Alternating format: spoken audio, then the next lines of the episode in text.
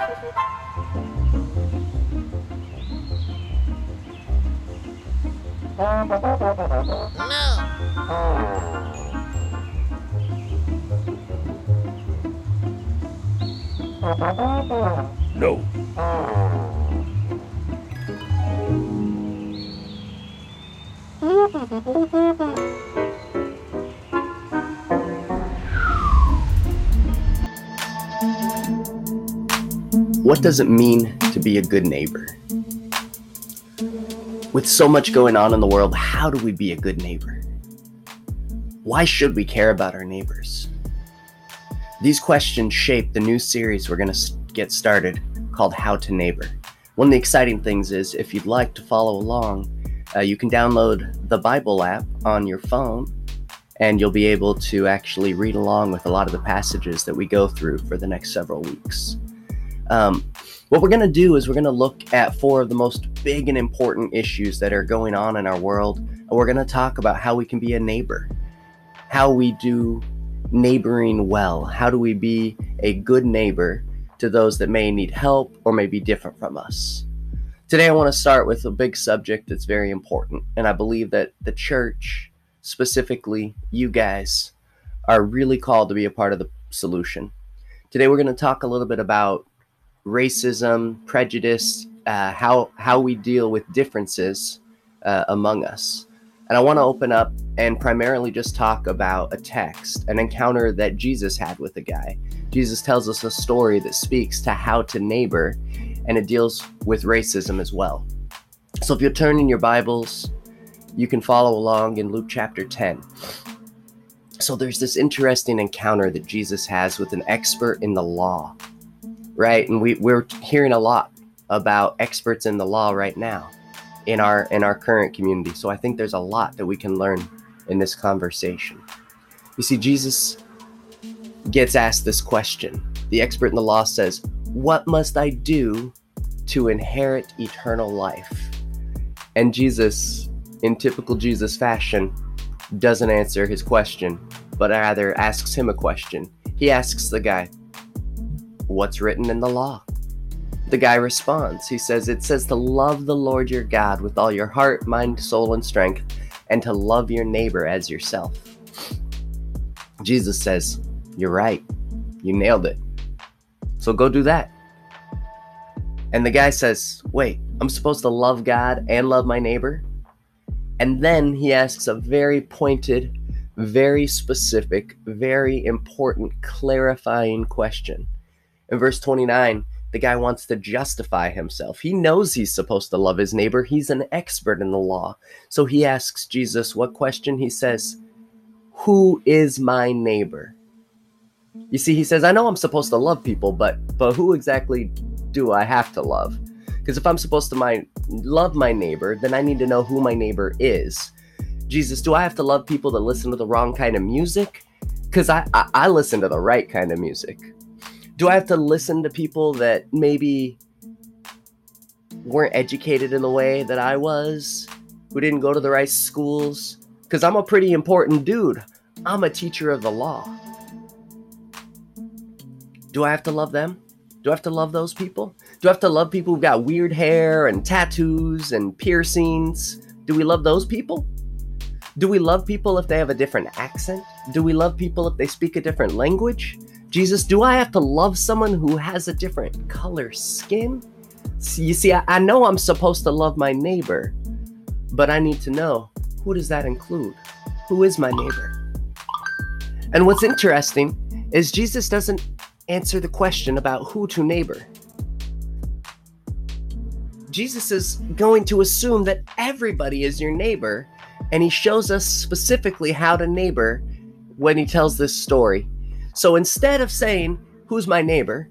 and answering that question, he tells this story. He says, There was a guy, a Jewish guy, going to Jericho, and a band of robbers come and they beat the tar out of this guy. They just beat him up, leaving him bleeding off in a ditch. It looks like this guy's gonna die if he doesn't get medical attention. And two guys walk by, and they both happen to be Jewish as well. And one of them's a priest, and he sees his Jewish brother over there in the ditch bleeding. And what does the priest do? The priest walks on by. You could probably understand perhaps he didn't want to go near a dead guy or touch the guy if he was unclean. He would not be he would not be clean, so he couldn't go to the temple. So it was a big deal. He could he could justify that it just would cost him too much to help this guy. So then the Levite goes by, another Jewish person, and he sees another, you know, fellow Jewish person wounded, and he does the same thing. He just walks on by. And then Jesus says these three words and when he says these three words, you have to understand it would have been crazy for his audience. They would have been shocked. They would have been uncomfortable. It would have been like a big deal. He says, but a Samaritan. And and even be right like right at that point, everybody's jaws would have dropped. They would have been intense because a Samaritan, as he traveled, came to where the man was, and what did he do? The Samaritan took pity on the guy and he bandaged his wounds. He took care of him. and then he actually transported him and he took him to an inn so that he could be taken care of.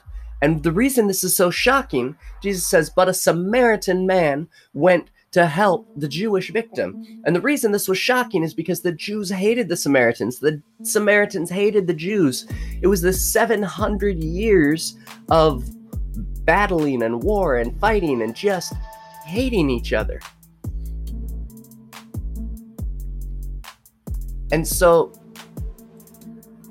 the Samaritans were hated by the Jewish people, and the Samaritans did exactly what what they what most people do when they're hated. They hated hated them right back. So this Samaritan guy, who would have been hated by the Jewish guy, did one simple act. Instead of walking this way, he walked across the street and he took pity on another human being, even though he was from a different race, even though he was from s- different than him. The guy showed love to a man that was in need. You know, Dr. Martin Luther King Jr. Uh, talked about this story in one of his more famous speeches, and he said the first question the priest and the Levite asked was, If I stop to help this man, what will happen to me? Then he said, The Good Samaritan reversed the question and said, if I do not stop and help this man, what will happen to him? This, in so many ways, is really the heart of the gospel. This idea of loving God and loving others, even if they're different from us. And it seems like in this story, we would we we learn that especially when they're different from us, we must love them. What must I do to inherit eternal life? That was the question. Jesus said, Love the Lord your God and love your neighbor as yourself. And he went on to explain it with this story, what that looks like. So, in this difficult time in our country, it seems that one of the best things that we can do is to be there for those in need, especially those who are different from us. You could pick up groceries for a neighbor, help out at Laundry Love, reach out to someone from school who's been treated like an outcast. And then I want you to also spend some time talking with trusted friends and family members and ask them about their experiences with racism and prejudice and share some of your own experiences. Um, for so many of us, I know that these are hard conversations uh, throughout the country right now, but they're very important for us to understand each other, to listen to each other, and to keep these conversations happening. God, I just want to come before you and thank you for the underground thank you for each student uh, who's who's been connected to the church through the years. God, uh, we we mourn the loss of Xander as our as uh, our youth director, but we uh, we praise you for the time that he was able to invest in uh, in the lives of our students and in the life of our church, God, and we uh, we ask. that you you be with him as he pursues his work at the at the university, God. Um, we ask that uh, you would just work in each of our hearts and in the hearts of everybody that we come in contact with to uh, to better understand what it means to to love our neighbor, God, and uh, just um, keep keep working on us as we always uh, we always will fall short of your standards, God, but we can continue to uh, to strive and to do better and to be a better neighbor than we were yesterday. Hear my prayer.